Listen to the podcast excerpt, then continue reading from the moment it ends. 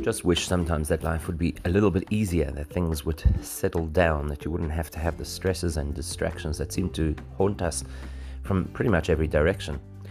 The parasha that we're going to read this Shabbos is called Vayeshev, which means and he settled. It refers to our forefather Yaakov, who went through quite a fair amount of trouble in his life.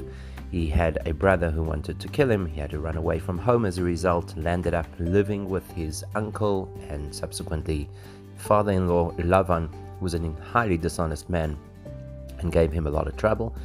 Spent many years working for his father in law, all of the time having to deal with the fluctuations in the agreement, the financial agreement that they had. Eventually, he emerges with a healthy family, good children, a fair amount of wealth, and he goes back home to his original place, the land of Canaan, to his father's house. And the parasha this week says, Vayeshev Yaakov. Yaakov settles down. I mean, he's an older man already at this point in time, and he's ready to settle down. He's had the tsuris in his life, and he believes at this point in time that, you know, he's done his time, and now it's okay for him to catch his breath. Says the Torah, Vayeshev Yaakov. Yaakov settles down in the land of his forefathers. Straight after that, it goes into the story of Joseph, and very soon after that, the fact that Joseph is sold into slavery and Yaakov suddenly has 20 years of extreme heartache until he's reunited with his son. Rashi, quoting the Midrash, says that we learn something from this. Bikesh Yaakov Leishe Bashalva. Yaakov had an intention. He wanted to be able to sit, to dwell, to live in peace, literally put his feet up, focus completely on his spiritual development.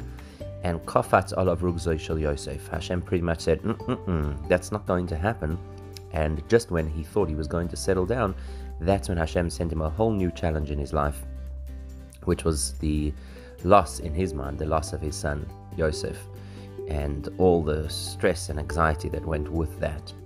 And then the Midrash goes a step further and says, from here we learn that generally speaking, when tzaddikim, when, when righteous individuals wish to live in peace, Hashem always gives them something that's going to challenge them and that's going to make their life uncomfortable. And you have to wonder why. Why is that? Firstly, why is it that tzaddikim would want to live in peace? Surely, um, as the Talmud indicates, they really care about the next world, and that's where they'll have the opportunity to sit in peace. That's where their soul will be undisturbed and will be completely focused on spirituality. So, why is it that a tzaddik wants to, in this world, live in peace? Not like you and I, who just want to have it easier. The tzaddik's motivation is look, if I don't have distractions, and if I don't have stress, and if I'm not anxious, then I'm in a better position to focus and to be able to study Torah without disturbance and to be able to develop myself spiritually. And surely that is what Hashem wants.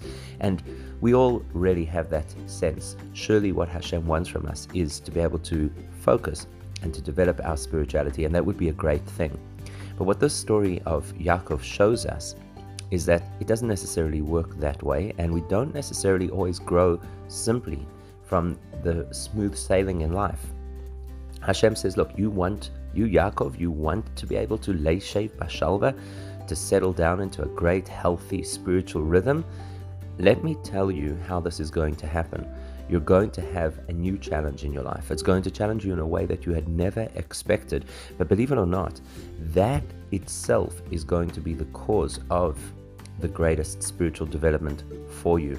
So it's not going to be that as you expected, then when life is easy, that's when you'll catapult to the highest spiritual dimensions.